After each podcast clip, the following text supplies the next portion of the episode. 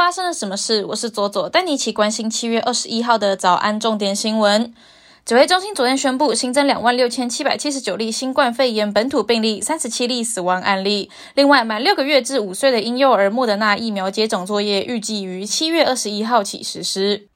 统一企业宣布并购家乐福，补齐零售业通路的最后一块拼图，量贩四大通路版图大洗牌。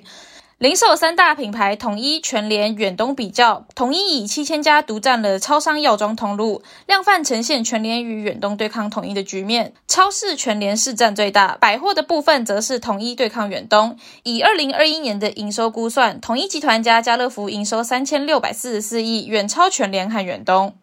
花莲又发生溺水死亡事件，来自桃园的张姓一家人十九日前往沙坡当溪戏水，两名幼女却不慎落入了深水区。不会游泳的父亲见状紧急下水抢救，虽然最后成功救起两位女儿，但自己却不幸溺毙。新党台北市议员潘怀宗以人头请领助理费补助，每个月二十四万元，十二年诈领了三百三十三万余元，被依贪污治罪条例利用职务诈取财物罪起诉。市林地院考量潘怀宗认罪并缴回赃款，上个月轻判他两年徒刑，缓刑五年，因缴回公库五十万元，被褫夺公权五年。市林定检署认为判决适当，决定不上诉，潘怀宗缓刑定验。诈骗集团案件层出不穷，近期有要求民众加赖的新型诈骗简讯越来越多。苏贞昌表示，政府针对新的犯罪形态，已经成立了新时代打诈策略方案，短短十二天内已经破获了四百起案件，防堵诈骗一亿多元。苏贞昌呼吁民众随时注意政府发布的相关警示，不要轻易受骗。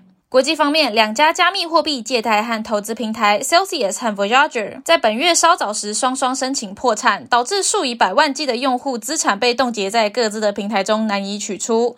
在大量取款导致流动性问题之后，这两家公司申请破产前就已经提前冻结了客户账户。经历严厉的封城之后，中国韩富人在内的精英阶层计划润出中国，移民海外。除了外传住在上海的台湾学者咸平郎有意移民香港之外，预估今年约有一万名总财产值高达四百八十亿美元的中国富人打算移民。斯里兰卡国会投票结果出炉，七十三岁的代理总统威克瑞米辛赫获得压倒性的获选继任总统，任期至二零二四年。前总统拉贾帕克萨逃离了斯里兰卡之后，已于上周辞职。这次是威克瑞米辛赫第六度出任总理之后当选总统。法国北部诺曼第十七、十八号两天均有抗议的群众聚集，为一名遭到杀害的西藏员工讨公道。嫌犯是中国籍老板等三人。示威民众认为此案凸显了中国人歧视西藏人，呼吁当局调查清楚，给真相。比利时外交部发布声明，谴责中国骇客针对比利时国防部和内政部的恶意网络行为，要求北京遵守联合国行为准则。声明说，我们会继续敦促中国当局遵守这些规范，并要求北京采取一切适当措施进行调查。中国驻比利时使馆随后表示，这是凭空指责中方恶意网络攻击，并强调中国是网络安全的坚定维护者。接下来，我们来聊聊今天的发生了什么事。今天要聊的是美国前国防部长的建议哦。他在昨天的时候见到总统蔡英文的时候表示，依照他的个人观点，一中政策现在已经没有用了。美国需要远离战略模糊，台湾应该要大幅的增加国防预算，并且延长义务役的期间，让台湾的年轻男性跟女性在军队中服役至少一年，并进一步的加强后备军人的动员能力，才有办法让台湾跟美国等盟友的防卫呃共同同步化。而这就在网络上面掀起了一番讨论哦。过去男性常常会论战说，为何女生不用当兵？女生都在女权自助餐啦，这种的言论也屡见不鲜。甚至有很多男性认为，哎，人家是女生诶，没有女生会想当兵啦。台湾在二零一六年的时候呢，曾经有发起过国防部的联署请愿，说要修改兵役法，让女生也参与义务役。那当时国防部的回应是，目前没有征集女性国民服兵役的需求以及修法的必要，就回绝了这个请求。不过目前台海的情势也越来越严峻了，我们是否也要考虑让女性也要当兵呢？我自己个人身为女性，是非常赞成全民义务役的。许多人会因为身体素质为理由，认为女生不应该当兵。但是，我们真的如果想要以身体素质作为标准的话哦，在义务役的选择标准上，应该会以体适能成绩或是体育成绩作为评断的标准，而不是性别。其实有很多女生的身体基础素质会比男性还要优异，也有很多男性的身体素质是并不适合当兵的。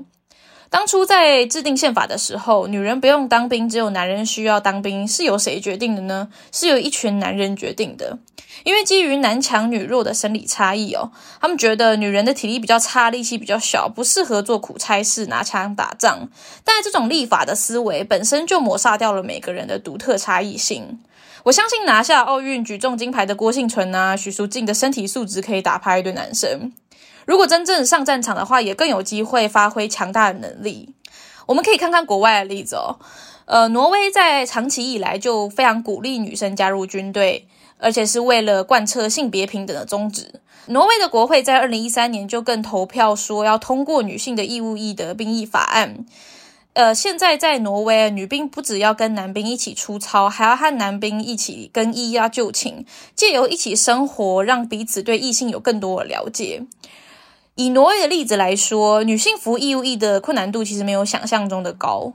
更何况在现代的战争当中，身体素质的重要性已经越来越不是第一优先考量。有更多优势的是资讯的背景，或是工程的背景。甚至在乌克兰的战争当中，有部分操控无人机的人，只是一群爱打电动的年轻人。以目前的政治局势来说，立法委员大部分都是男性，有发言权、投票权、集会游行权、政治权利的各种优势。